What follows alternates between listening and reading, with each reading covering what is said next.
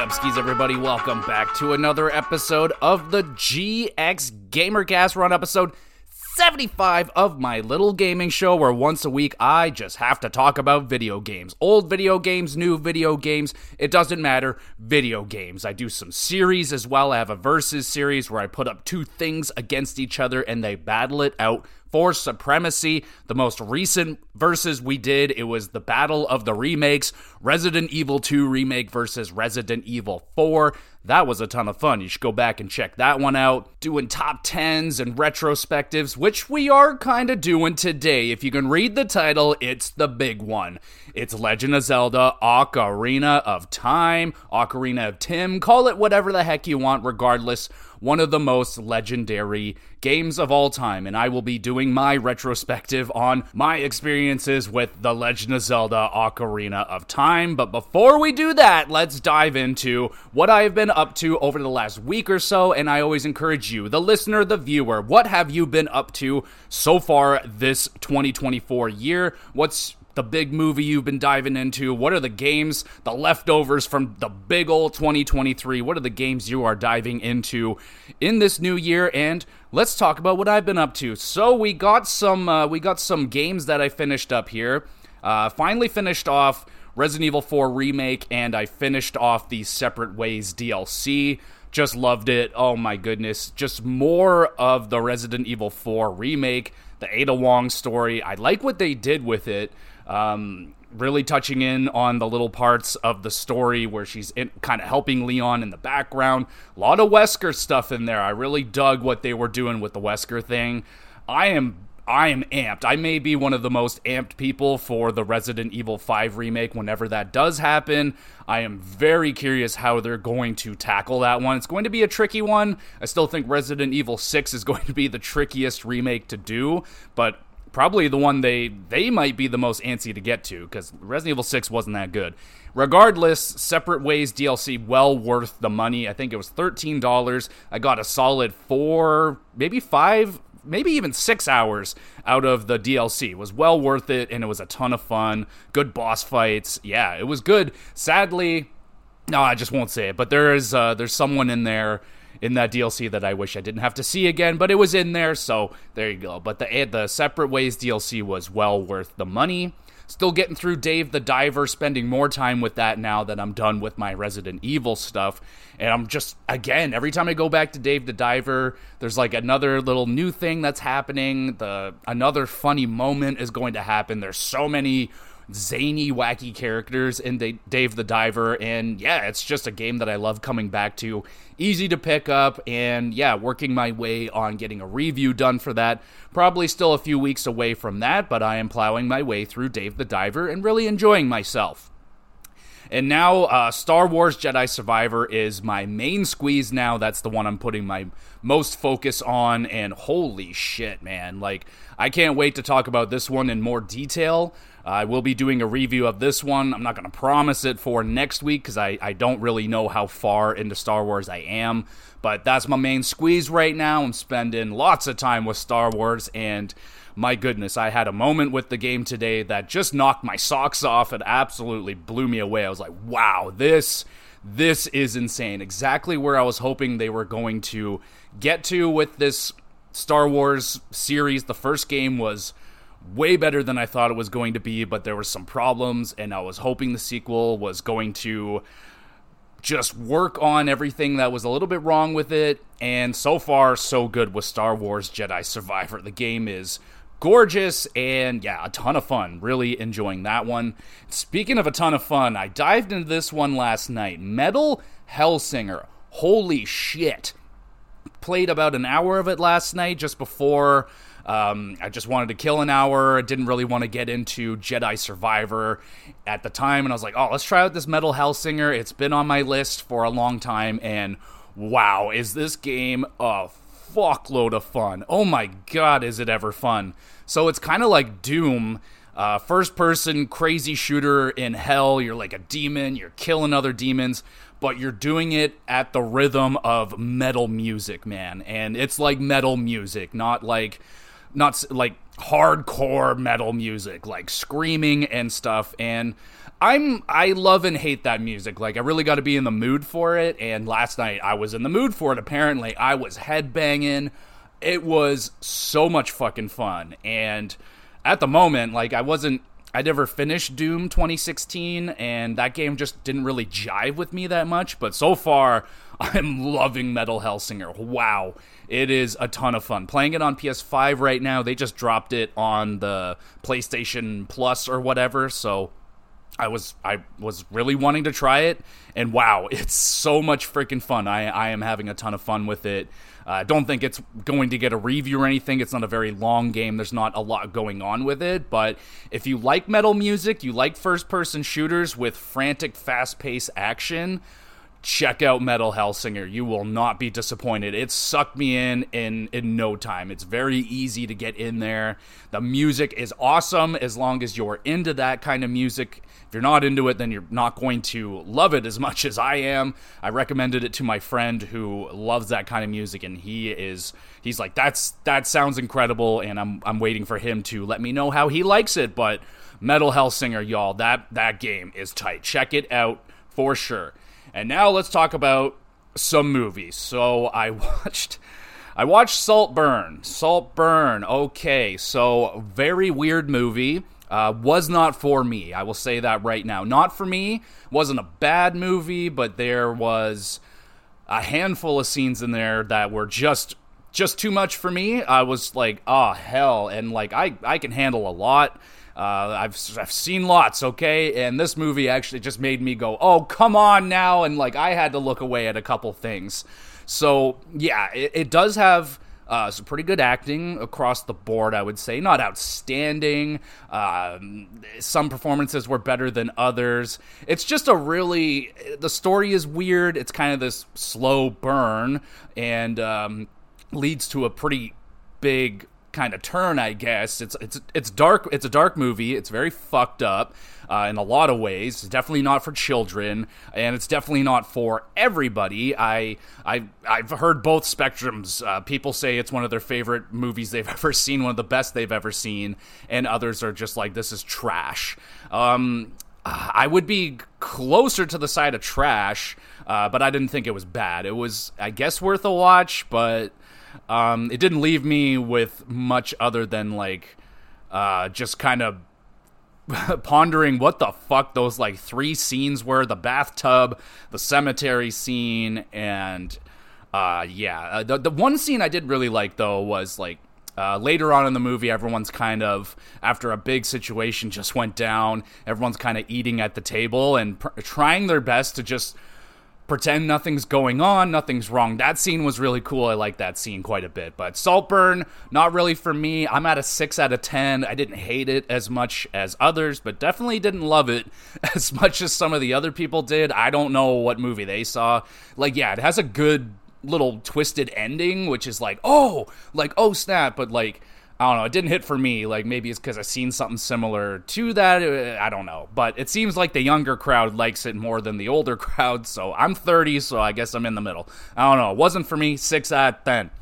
And I'm I've got into John Wick 4. Now it's too big. It's just too damn big for me to tackle in one sitting. So I broke it up in half. I watched the first I don't know, two thirds, first half ish part of the movie. Found a nice spot where I was like, all right, this is a good pausing stop. Stopped because I was getting sleepy and not because of the movie. The movie is out of control, amazing. Holy shit. Um, I wish I could have seen this one in the theaters. Obviously, it would have uh, been amazing in the theaters, but the music is excellent. I'm watching it with headphones, you know, trying my best to, to get the best movie experience I guess I can get but the music is excellent. It really just like if Cyberpunk became a movie, I feel like John Wick is kind of the closest thing, and I'm just getting a lot of that Cyberpunk 2077 vibes, and the characters in John Wick 4 are outstanding, man. Like John Wick kind of seems like he's on the back burner. Like, we know John Wick. Like, John Wick is an established character at this point. We're in the fourth movie. We know what John's all about. It's kind of the other characters I'm really getting uh, into. The blind uh, assassin in this movie. Oh wow, this guy is badass as fuck. I think he is so freaking cool. And Bill Skarsgård, I think that's his name. He plays uh, Pennywise in the It movies, but he's in this movie. He's like the main kind of villain guy, and every single second this guy's on screen, I'm drawn into him. He is just such a such an interesting actor, very facial. Just mm, he's very just I get drawn to that guy. He's he's a very cool, very interesting actor, and so far the movie is outstanding. Uh, the action sequences are insane. Talking to my buddy about it a little bit, I'm like, yeah, I'm getting ready for it, but. Uh, it's it's a long movie. He's like, yeah, man, it's long, but worth it. Obviously, like I know that, but he's like, yeah, I mean, some of the fight scenes are like 20 minutes long, and he's not exaggerating. There are some fight scenes that are fucking insane, and I can't imagine the work that went into this movie. It's blowing me away, and I can't wait to finish the second half. And next time we talk on the GamerCast, I'll give it a score, and uh, it's going to be a high one. I can only imagine. It is. It's very, very, very good. Laurence Fishburne in there right at the beginning of the movie. Oh, he was hyping me up. The motherfucking king is home and shit like that. Like, oh yeah, really enjoying John Wick 4. Obviously, it's a it's a fantastic movie. In terms of TV shows, uh, my wife and I uh, we got into one. I think it's called God's Favorite Idiot. It's on Netflix. Uh, just a solid little comedy show. It's nothing crazy. It's not blowing me away. We're having a couple giggles. It's it's solid. It's uh, interesting. If you like The Good Place, uh, you might like this one. Kind of plays with that uh, heaven and hell uh, kind of comedy right there. I'm liking it. It's not. It's good. It's got that Jenny McCarthy and kind of her group of, of merry men, I think, anyway. But I, I like Jenny McCarthy. She's pretty damn funny, and it's a solid show. I wouldn't like say drop everything and go watch it right now. But if you're looking for an easy to watch comedy on the side, you can you can do worse than um, what the fuck did I call it? God's favorite idiot. Pretty good. Pretty good so far. I think we're just about to get into season two. And that's it, everybody. That's what I've been up to over the last week. And let me know what you have been up to. And let's get into it, y'all. Let's talk about this legendary game called The Legend of Zelda Ocarina of Time.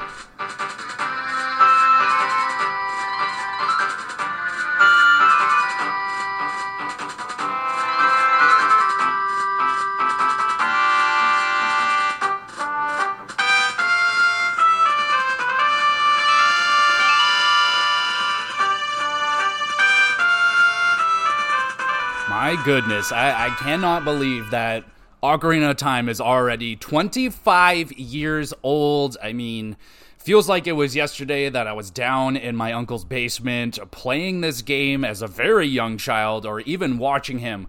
Uh, me and his group of friends huddled around the TV, watching him taking down the bosses, the early bosses in the game.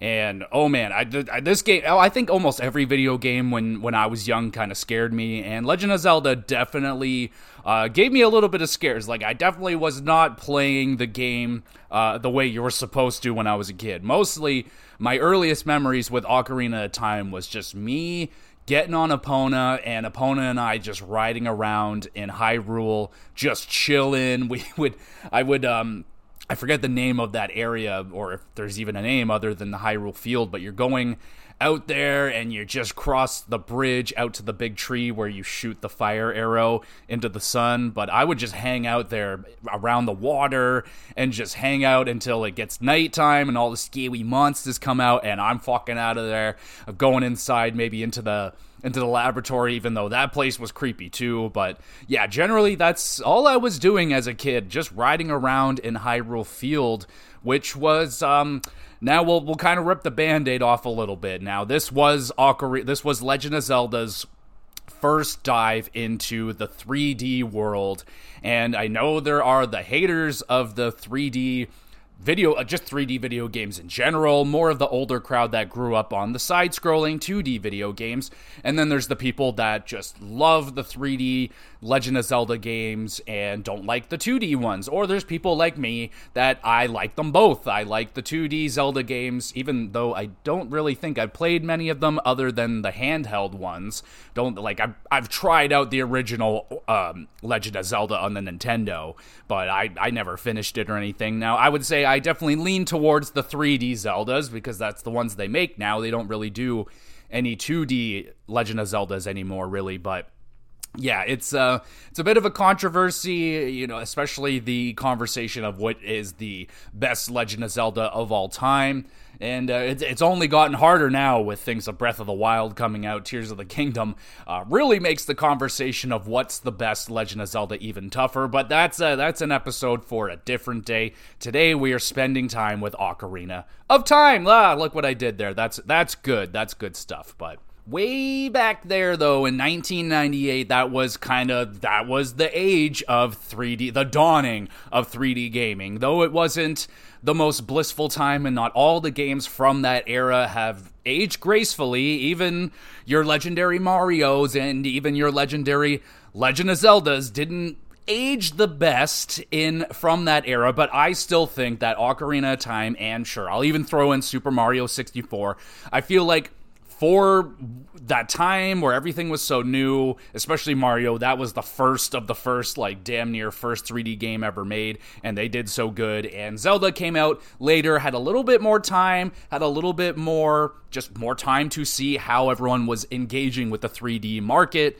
And yeah, Zelda, I still think it holds up though there isn't really much of a reason to go back and play the original Ocarina of Time because there is the 3DS remake. Now, not everybody has a 3DS, but there is the upgraded version, and I still think you could play the OG Ocarina of Time. I, they have it on the Switch online. It's still playable. Absolutely. It was, for the longest time, my favorite game of all time. Now, I didn't get to actually finish and play the game properly until I think it was 2005. Me and my old best buddy uh, Jay and I, we, back when we had dial-up internet and stuff, we uh, he had horrible internet, but we did our best running up and down the stairs, uh, reading through this guide, and, and we were getting through this game because you know, without a guide, Legend of Zelda games, uh, especially some of the older ones, were really tricky at times. They did not hold your hand. Sometimes they barely gave you any idea of where the hell to go next. And those that's kind of why I would spend a lot of my early early days when I was 4 or 5 or 5 or 6 just riding Epona around and hanging out in the villages during the daytime when it was nice and safe. But me and the homie Jay, oh man, running up and down the stairs, reading slowly reading the pages as they're slowly loading and getting through each and one each and every one of the temples. We'll spend some time with all the temples and the bosses and all that stuff, but for now, early memory lane time. So finally got through the game in, in early 2005 2006 finally got through it and was in love and for years and years and years i would play legend of zelda at least once a year I would collect everything. I learned how to do everything in Legend of Zelda. I found all the little secrets, most of. I, I can't say I found everything. There there's a lot of stuff in Legend of Zelda and I'm no I'm no expert, but I used to play the game every single year.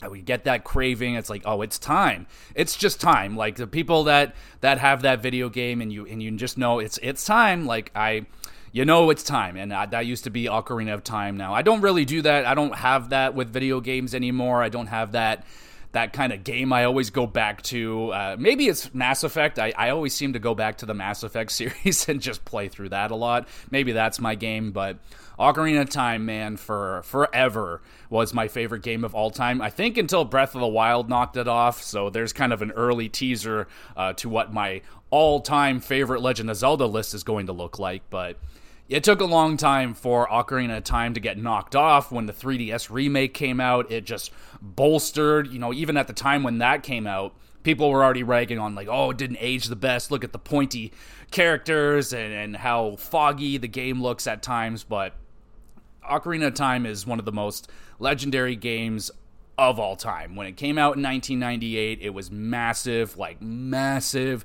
It changed everything for Zelda, it changed things for Nintendo, and yeah, it was kind of in a way one of the earlier open world games. Like I know if you if you see what Hyrule Field is now compared to you know, I don't know the most the newest El- like Elden Ring or something like that, Red Dead Redemption, it's it's got nothing. It's just basically a big open field with some enemies on it and a few buildings to go check out. It's it's nothing crazy for today's standards, but shit, dude, back then, walking out onto Hyrule Field for the first time, it's it's one of those it's one of those moments, you know, walking out of the vault for the first time in Fallout, uh, that kind of moment where you just jaw is dropped. You are blown away at what you're seeing right now, and you're like, "This is the pinnacle of video games. It will never cross this line."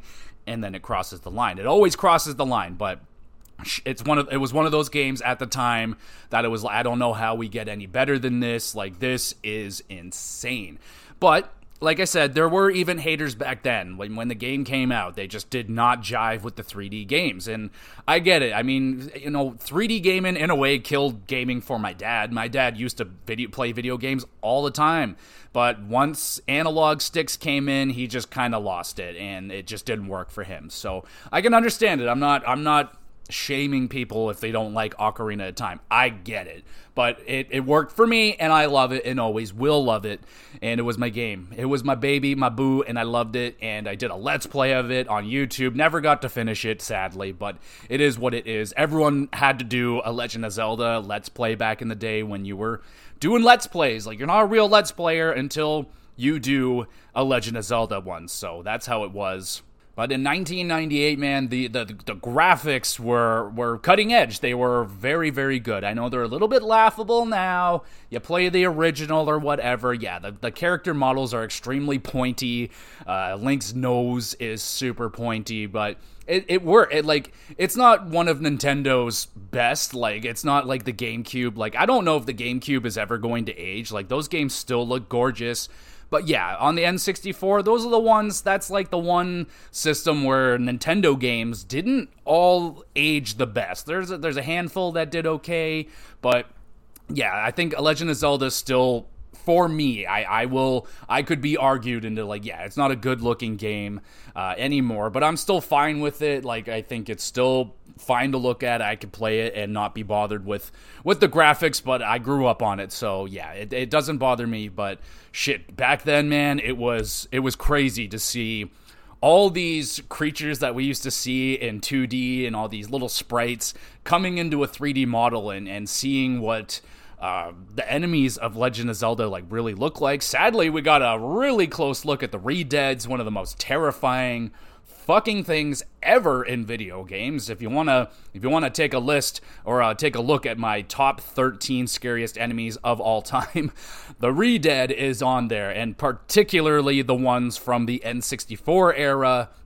Holy shit, man! Like going into like it, it would always depend. Like whenever i would play it as a young kid i didn't have my own save file. I didn't have an n64 growing up i was a playstation 1 kid so i would go over to my uncle's house and go onto his save but i wouldn't do anything. I would never delete his thing. Don't worry. I was a good i was a good nephew. I wouldn't be a dick. But i would just go around and depending where he was in the game sometimes he would be um, when what I think it's when you're an adult, you go into the time in the future and you come out and the fucking town is just swarming with them. So sometimes I would get caught into that and those things were just nightmare fuel for me in the video games. Just that that air that time in the game when you go to the future and you're an adult and Death Mountain up there is looking just ominous. The sky is all dark. It used to scare the hell out of me, man. Like it, you know things scare you easier as a kid but that that was unsettling for me as a kid. And i still think that that in particular the temple of time area i still think that area that particular screen that shit looks really good man. I don't even care. But that is another thing that was also kind of really underratedly awesome. Like there's a night and day cycle. Like different shit would go down at nighttime. There was even some particular like side quests that you'd have to do at nighttime. And of course, the game gets substantially scary at nighttime. Fucking skeletons are jumping out from underneath the ground and ghosts and well, Poes or whatever the fuck aliens uh, I think are in this one. It might be Majora's Mask. I'm a little rusty. It's got your freaking good classic Legend of Zelda variety with the temples. You got the fire temple. You got the ice. You got the water. You got the water. Don't worry. We'll talk about the water temple. We have to talk about it. And but there's bigger areas. Obviously, it's a big game. Um, but honestly, like now that I've played uh, Link to the Past, it's not as like I could see. Like it's definitely bigger, obviously, but because the scale of Link to the Past is kind of like pulled out a little bit, and and Zelda it's it's big though, but you can see like what they would have wanted to do, but obviously the technology wasn't there on the Super Nintendo. But you can kind of see the world of Link to the Past just ballooned out, brought into that 3D size in Ocarina of Time because you got your forest area, you got the desert areas, you got your big fields, and yeah, man, it's it's it's impressive. Like obviously, it's not as filled out as we're used to in games today, but man, was it ever fucking something like going to all these different areas in this huge size like yeah, man, it, it was really awesome back then. Like I know saying it out loud, it's it's not that appealing. Like oh, I just get a ride in this big open area with not a whole lot to do, and you know graphically it's not going to blow your mind anymore. But it did back then, so I, I really enjoyed all these different areas, uh, going to the sand areas and shit, and obviously all these freaking temples. We will get to the temples, but first I want I got to talk about this music, man. The music in Ocarina of Time. I think I think across the board, I feel like everybody's on the same page here. Ocarina of Time's music is unfreaking believable. If not some of the best, if not the best music of all time. Some of my favorite tracks of all time just drilled into your head. I'm going to play a song now that you'll probably hate me for, but you'll love me at the same time because it's going to get stuck in your head for the next.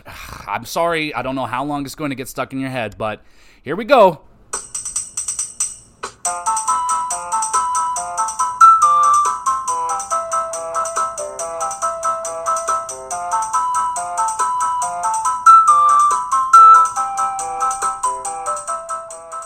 I, I am so sorry about that, y'all, but it, it, had to be done. You have to you have to play that song. The only thing that sucks about that song is that it, it is uh, just seared in my memory with those fucking terrifying because you're in that maze in the Lost Woods. Oh, that's the whole fucking thing is a maze. Don't like mazes, but then you got these big terrifying like troll creature things. I don't know what the fuck they're called, but those things terrified me. Like when they see you, they go roar, and then they charge at you with the big spears fuck those things. But thankfully, you had to, you got to listen to that fantastic music, and that's not the only music in there, y'all. I'm gonna torture you with a little bit more.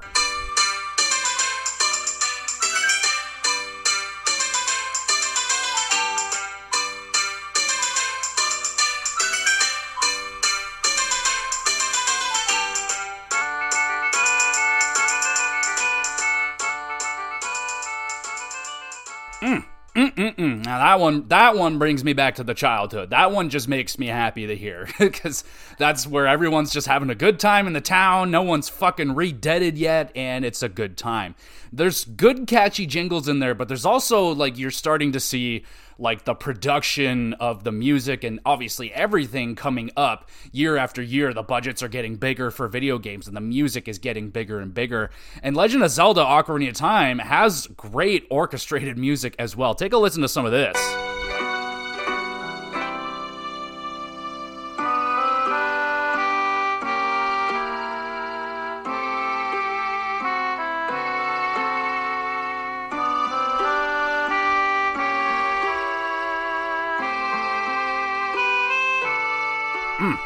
That is some good shit right there. Obviously, the music in today's Legend of Zeldas has gotten to an even crazier scale.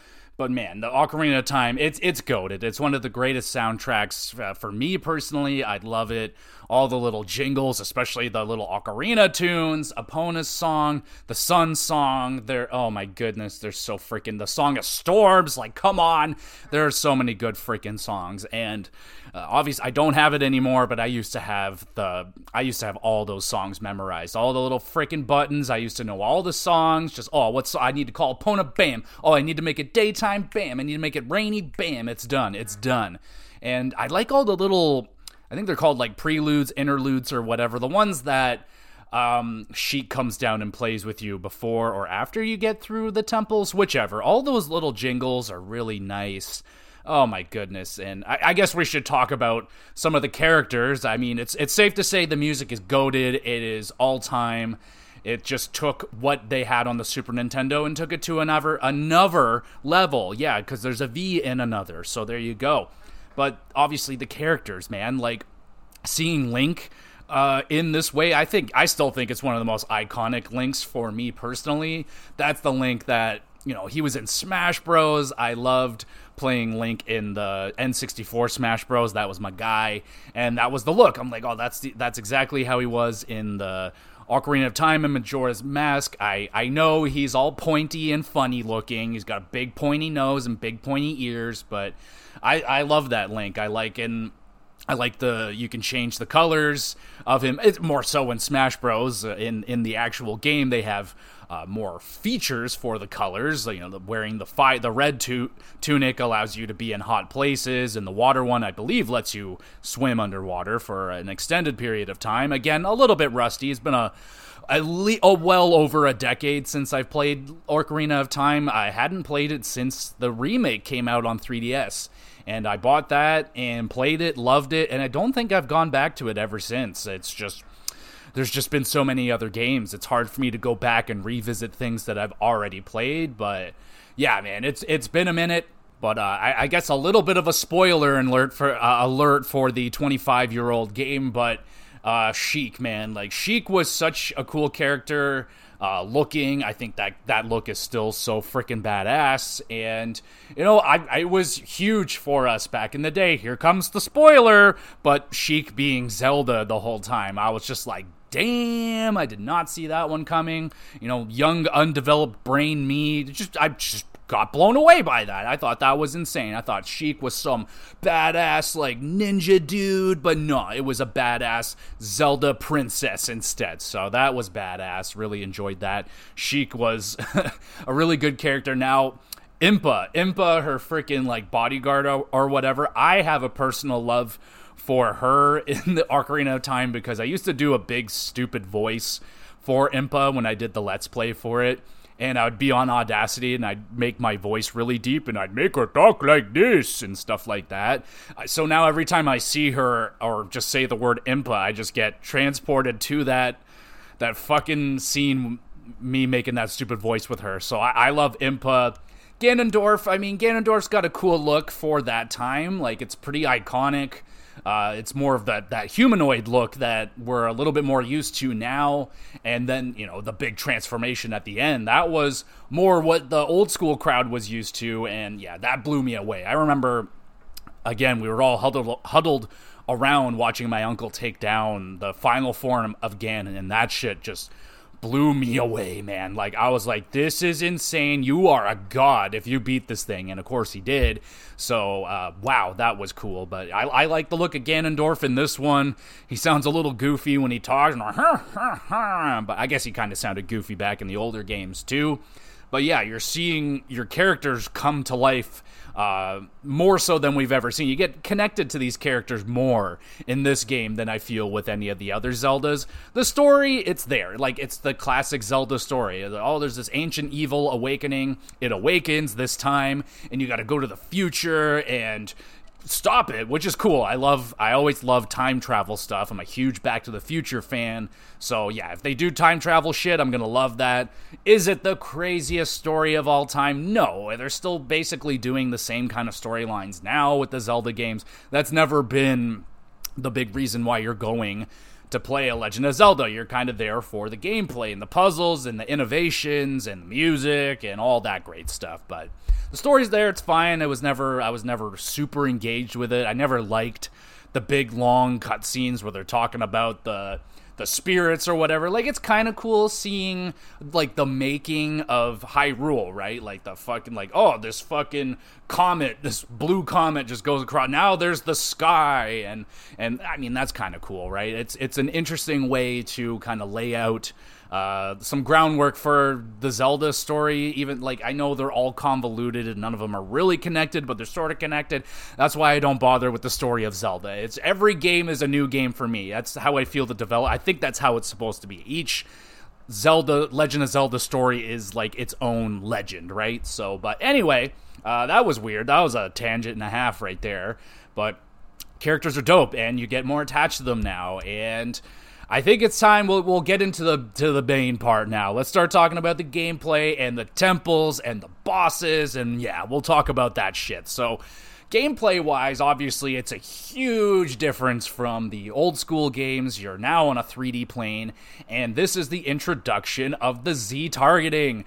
The, the love it or hate it Z targeting, they're still doing it now, and it was game changing back then, man. Like, that was a big, like, obviously, camera and cameras were the big kind of hurdle that developers were dealing with back in the early 3D gaming world was like how the fuck do we get this camera to work? How how do we get it to not get in the way? How can we get it so that the the player can see what the fuck they're doing? And Z targeting was a fantastic way, super easy.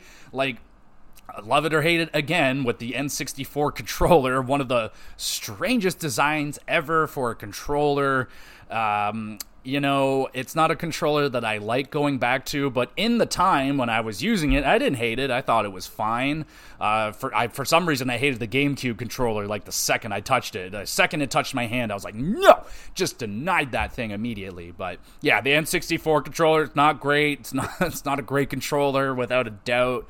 But uh, Z targeting helped a lot, man. It was very simple, very easy. You just lock in onto the guy that you want. The camera will stay stuck to you, and you can see everything that you're doing. The movements were great. I, I, they're still very similar to the games that they're making now, with the backflipping, the side strafing, and dodging. It works great. The sword play simple but effective. Just hit the attack button, you swipe your sword, you can do the big kind of leaping jumping attack, which is great. I think the combat, especially for that, for back then for this kind of new area, it was game changing, it was groundbreaking, and they're still utilizing it today in their games. So it goes to say that that Z targeting system has stood the test of time. Very very good uh, system for those kind of games. And then you get, of course, you get all the Legend of Zelda you get your tools, baby. You get the bow and arrow, which is more fun than ever. I feel like to play the original games. You just hit the A button. You would you would equip the bow, you stand in front of the enemy, you shoot it, and yeah, you can get him. But in Zelda now, it goes first person, you can aim freely, which is pretty fucking cool. So I've always been a fan of the bow and the slingshot. Slingshot you get first. And I like that too, that you're getting like a different um, variety of weapons depending on your age. When you're a kid, you get the slingshot. When you're an adult, you get the bow and arrow. So like that's pretty cool. The hook shot, man, like the hook shot, that was fucking cool. Like just kind of thinking that they could make something like that work back then, really cool, man. Like kind of like like maybe something like that developed into what we're getting out of like Spider-Man now, where you're just kind of pointing and clicking, you're flying on walls, even in uh, the Star Wars that I'm playing now, like you're kind of getting this hook shot kind of thing. So I feel like that is still kind of in the games today. I, the, the Ocarina of Time, love it or hate it, I still think I think it, it laid a lot of groundwork for developers, and people are still utilizing those ideas that they were using back then. It's just it, they were so good and effective, and I still think it plays good, and the the tools of the trade are fun.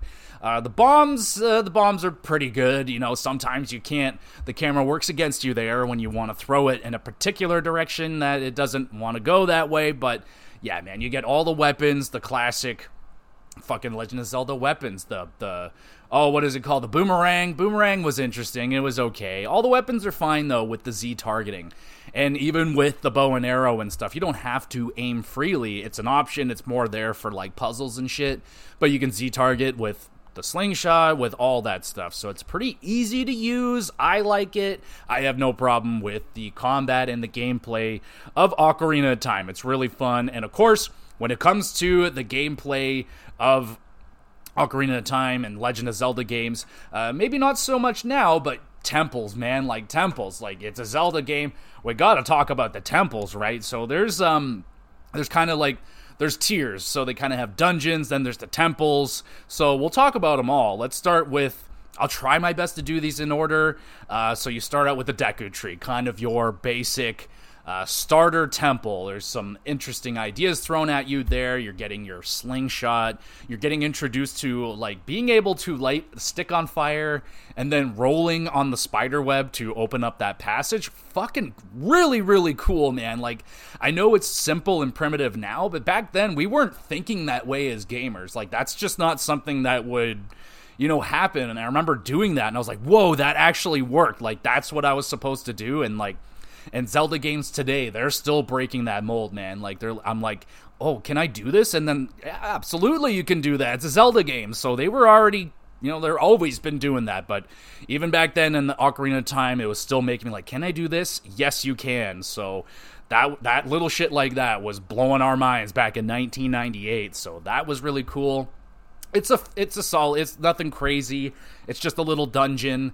The final boss is it's a laugher. You can literally beat it in like 10 seconds, I think. I used to pride myself on how fast I could take down Gohma I remember that name's that fucking name. I have I have the list here in case I, I get stuck. But Gohma just kind of your big what spider looking thing with the classic big red eye that oh I wonder what I have to hit, but you're hitting the big red eye. And they utilize that formula. Like you get you go into the temple, you're doing some stuff, and then you find your big new item. And, in this case, it's the slingshot. And then you're going to use that item to finish off the rest of the temple and take down the boss.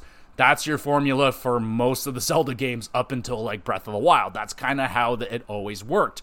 And yeah, I, I enjoyed this first temple. I loved flying through it. I used to crush this temple in no time. Uh, not like the first time I played this game, man. Every everything was a slow grind. All right, what the fuck do I do next? Okay, where's this? What's that? But it's a very easy, simple temple inside the Deku tree, which is pretty badass. Going inside of him, and uh, yeah, removing the evil, if it were.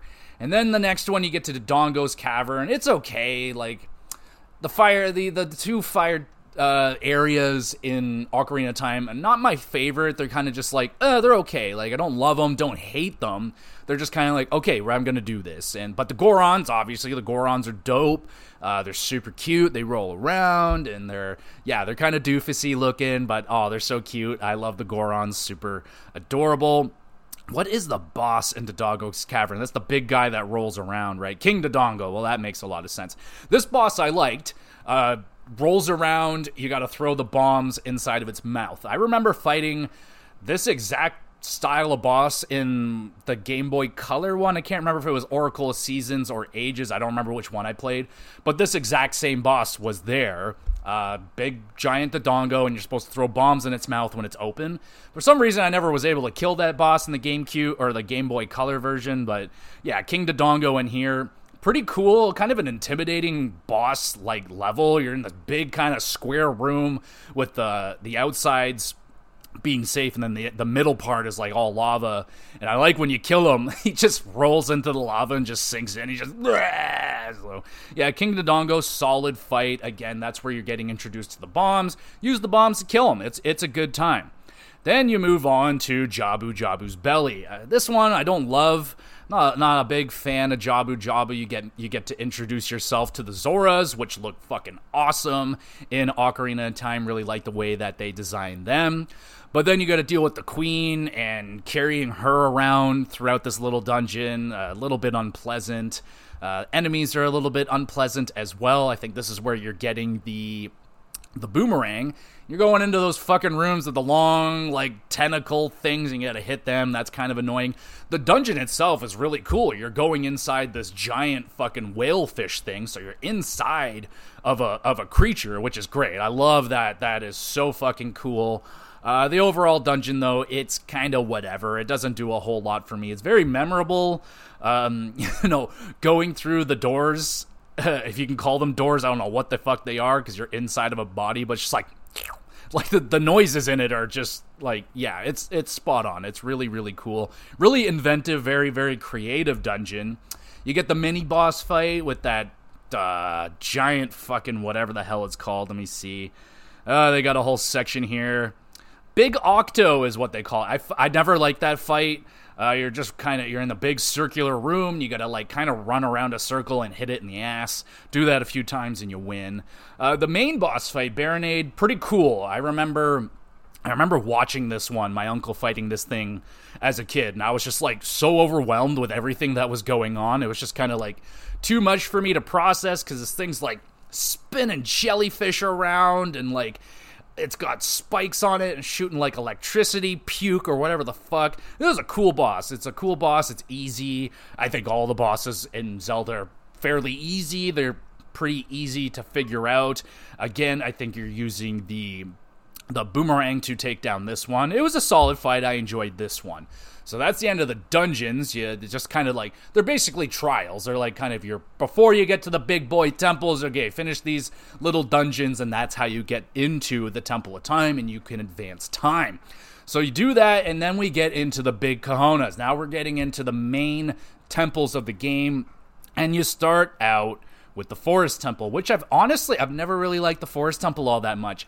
I always tend to get lost here. I know everyone always says they get lost and Water Temple is super fucking confusing, but for some reason I always seem to get stuck. Even when I was in my prime playing this game fucking every year, sometimes twice a year, I would always manage to get a little bit lost in the Forest Temple.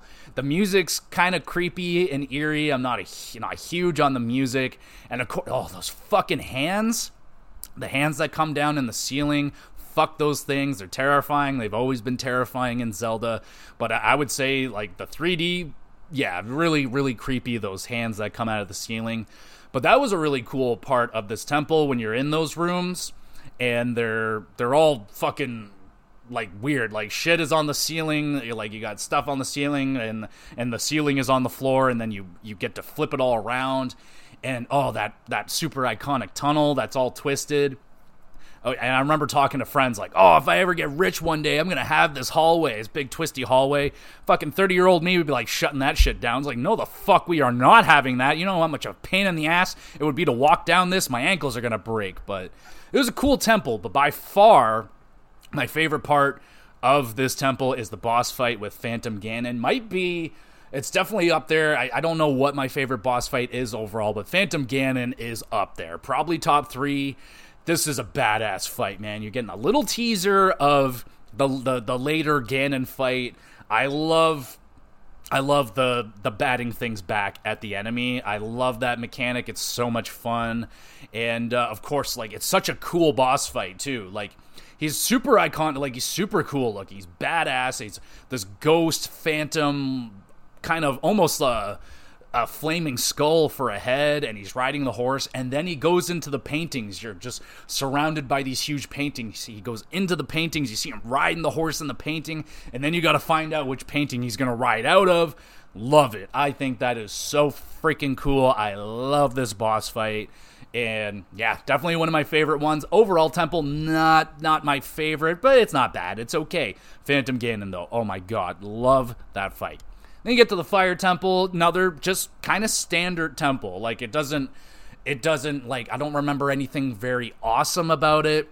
I remember uh, another kind of that um, kind of a maze when you got the big balls that are rolling around. You got to kind of dodge them. That part's annoying. Don't like that. And the flame walls or whatever. Finding the Gorons throughout it, it's whatever. It's okay. Again, the, the overall, it's just kind of okay. Like nothing. Like I said, nothing about it really screams at me. Like I don't really remember a whole lot about it. Um, the flare dance. Well, I guess I kind of missed the the other boss fight. The Poe sisters in the Forest Temple. Is that really a boss fight? You're more or less just kind of shooting them in the right order, or whichever one's like actually there. It was whatever. It was whatever. Flare dancer though, that was pretty good. It was a different fight, almost like a humanoid looking thing. I, I enjoyed that one. Probably maybe more so than the actual boss fight against Volvagia, Volvagia, whatever the fuck you want to call it cool looking boss, obviously. Looks awesome. Just a dragon, fire dragon thing looks sick. I re- oh, actually, always remember it kind of looking a little goofy. Uh, you get the Megaton hammer in the fire temple, and you have to. Basically, you're playing whack a mole with this thing. It, it, it flies out of the ground and it's flying up there. You're dodging the fire. Really easy. You just have to run and then it goes back down into the ground and it'll start popping its head up in random holes and you got to whack it with the hammer. You're literally playing whack-a-mole. It's a lot of fun. And i always remember that being kind of goofy even as a kid. Like why is it popping its head out like that? But it was a solid fight. There's nothing really wrong with it uh, nothing really wrong with the fire temple other than it's kind of forgettable for me.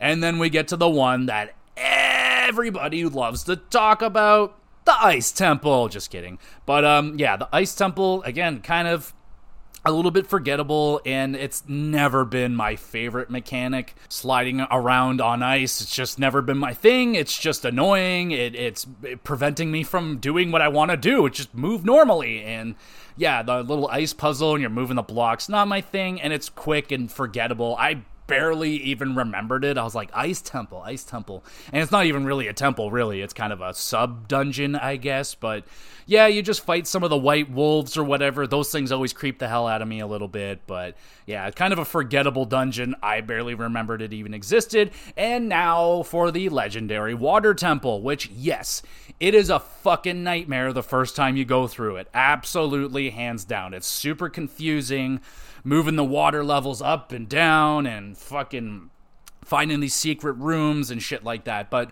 once you do, once I got through it, I like, I was like traumatized by it. Like I imagine a lot of us were like lost as fuck, had no idea what the hell you're doing. Then once you get it, it was like locked in. I can get through the water temple with no problems. Like when I said I would get consistently stuck in the forest temple, no matter how many times I went through it, I didn't get that with the water temple. Like once I had it, I had it, and it wasn't that bad overall. Like it's definitely, yes, it has a reputation for being awful, but once you get it, it's it's really not that bad. Uh, on revisits, it's it's not the worst. It's not even. I don't even think it's my most hated temple. I don't hate any of the temples. Um, they're all just kind of like I can get through. I don't. The water temple don't bug me no more. So that's that. It is what it is. But yes, it's extremely confusing. I, I always cringe when other games try to do something like this where there's like a level thing where I got to raise the levels of water more than likely. I, I don't like that. It's always it's convoluted, it's confusing. There's a lot of rooms and levels obviously to manage and it's easy to forget where you have and haven't been. But you do get the unbelievable sub boss fight with Dark Link. That shit is so cool. I love the arena for it. You just get into this area and it's this huge open like abyss basically. Feels like you're dead. And then there's just a tree there and then you go up the tree there's nothing. You go back, you go to walk away and bam, there he is. You're like, "What the fuck?" So freaking cool, man. Like it almost reminds me of like uh, a Souls series like um I don't know. It just reminds me of like a really badass like uh, like old Japanese movie. I don't know, man. There's just it's just such a cool set piece. It is so cool. And the boss fight is tight, man. So cool. It just mimics your every move. It can be a devastatingly hard boss fight or it could be super easy if you know what you're doing.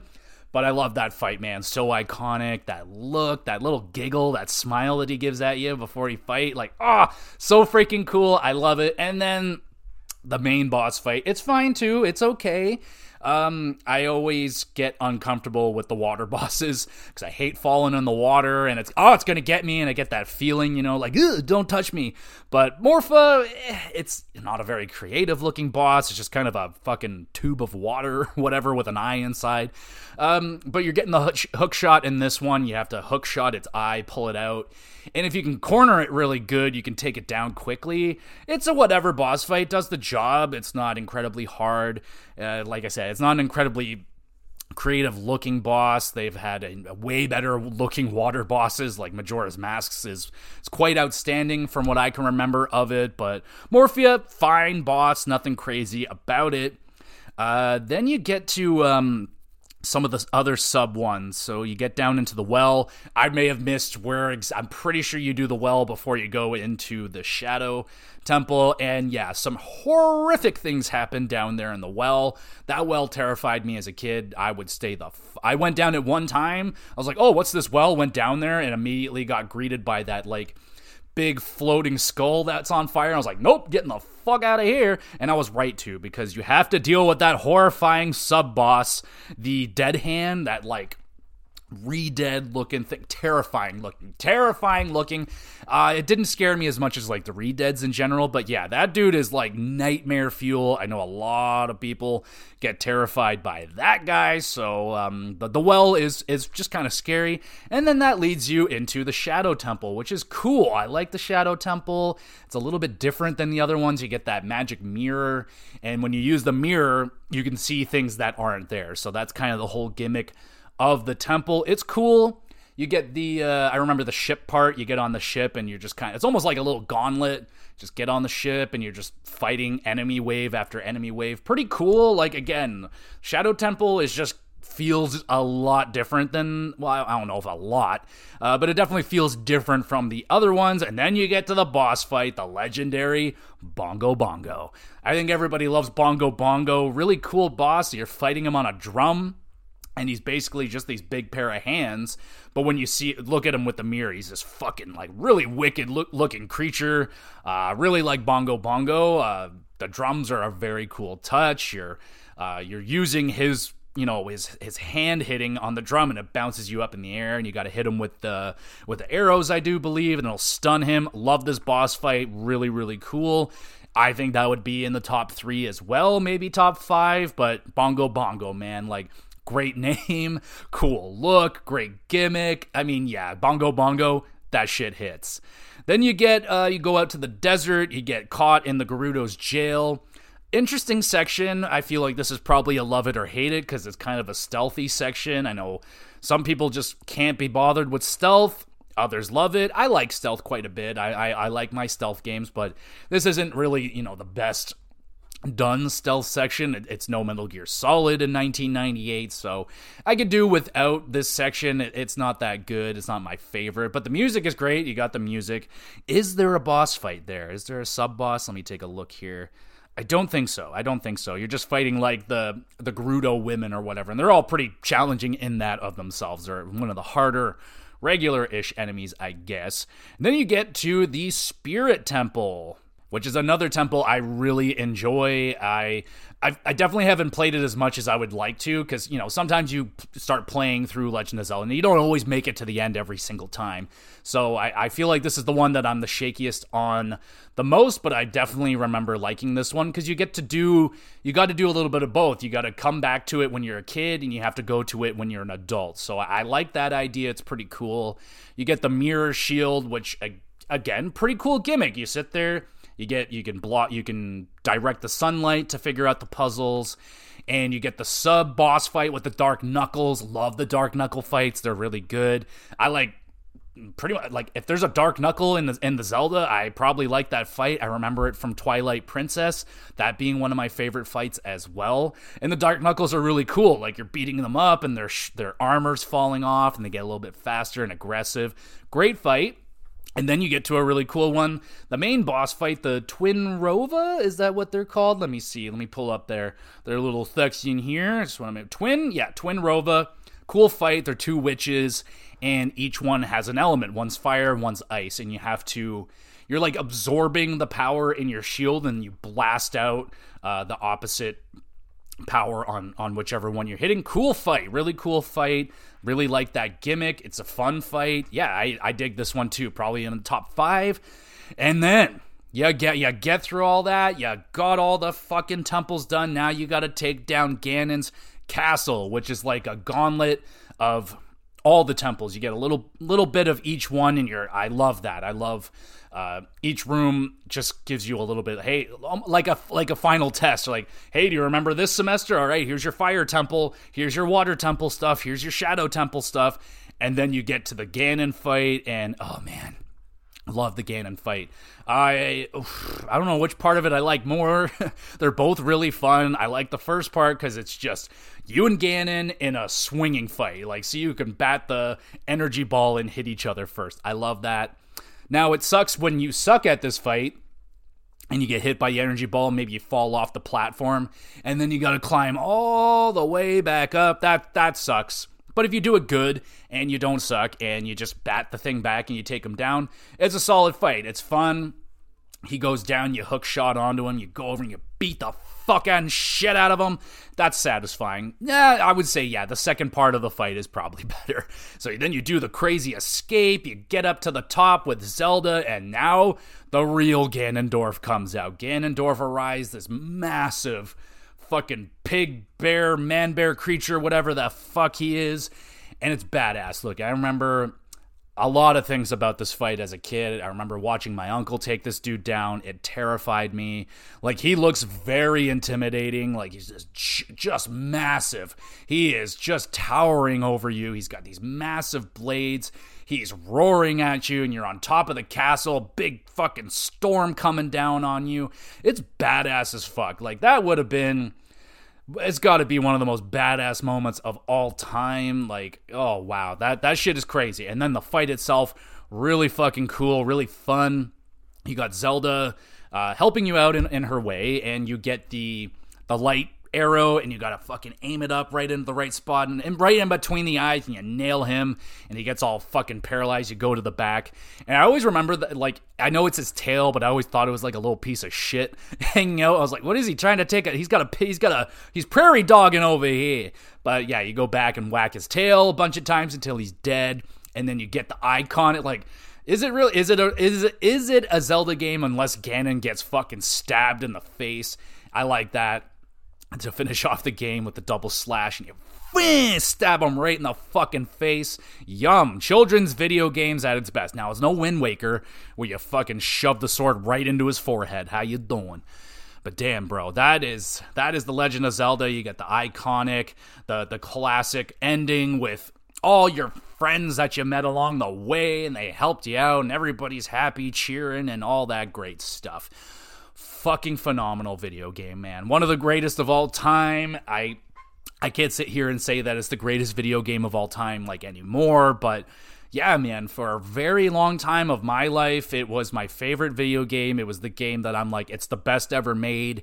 Uh, nothing's topping it for me. It's a 10 out of 10. And still to this day, like, it's a ten, it's a masterpiece. It was a masterpiece when it came out. It's not everybody's flavor, which is absolutely fine. But even if it wasn't my fla- my flavor, I would still give it its flowers. Similar to how I do with Mario 64. I don't like Mario 64 that much. Definitely not as much as other people do, but I still give it its flowers for the the path, the the trail that it that it made for other video games. Like Mario 64 was walking so that Mario Galaxy can run and so many other games, right? Same thing with Ocarina of Time. I still I think that Ocarina of Time was was at a nice brisk jog, even maybe even running, and so that fucking Breath of the Wild and Tears of the Kingdom t- can go at a full sprint kind of deal. Like Ocarina of Time it's been praised and loved so much, rightfully so. It's an incredible game. Music's amazing. It's all time, and it's got a really nice remake on the on the 3DS. Now, I, at some point, you know, it's it's I think it's safe to say at some point Nintendo's going to do something with Ocarina of Time, maybe the 30th anniversary, maybe not until the 50th, but at some point they're going to rebuild this game, they're going to remake it, and they're going to build it maybe in that Breath of the Wild fashion. Who knows what they're going to do with it? Maybe they just do a nice re, re uh, a remaster of it and just clean it up and and do whatever they got to do with it. But regardless, Ocarina of Time is always going to have a very, very, very, very special place in my heart. I love Ocarina of Time. Uh, when I hear the music, it fills me up with warmth and, and good memories and scary memories from anyway. But yeah, mostly good memories when it comes to Ocarina of Time. Let me know. What are your memories with Ocarina of Time? Have you not played it before? Like, I have to understand now that, like, it's an older game and there's going to be people out there that just haven't gone back and experienced it yet, but I think it's well worth your time If you play it on your Nintendo Switch, I think that would be a great way to play the game, be a lot of fun. But if you could track down a 3DS, get that 3DS version of it, that's that's the definitive way. You don't even have to play it with the 3D. I played it with the 3D on, it's not necessary, but it's it's cleaned up.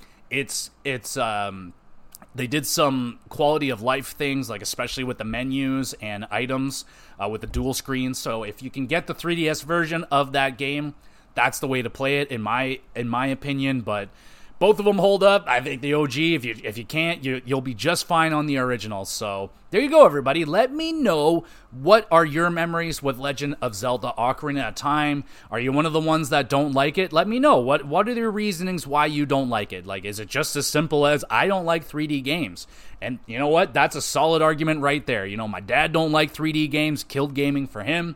Me, I got to grow up in that beautiful middle part where, you know, 2D games were at its pinnacle in its prime and they were there available for me and but I was also being able to grow up on this new 3D. So I was learning along with the developers and I was grown up on this shit. So it was always blowing me away as a kid and, and like I said, always going to love Legend of Zelda Ocarina of Time. It's my baby, but it's not my favorite Zelda anymore. Maybe one day, maybe not too soon, but someday we'll be doing a uh, top 10 favorite Zeldas of all time. But for now, that was Ocarina of Time. Thank you so much, everybody, for listening, watching, doing whatever you do. Thank you so much. If you want to help me out even more, make sure you're hitting that review button on whatever streaming, wherever you're listening to it. Just hit that little review button. Helps me out a lot. Only takes a second.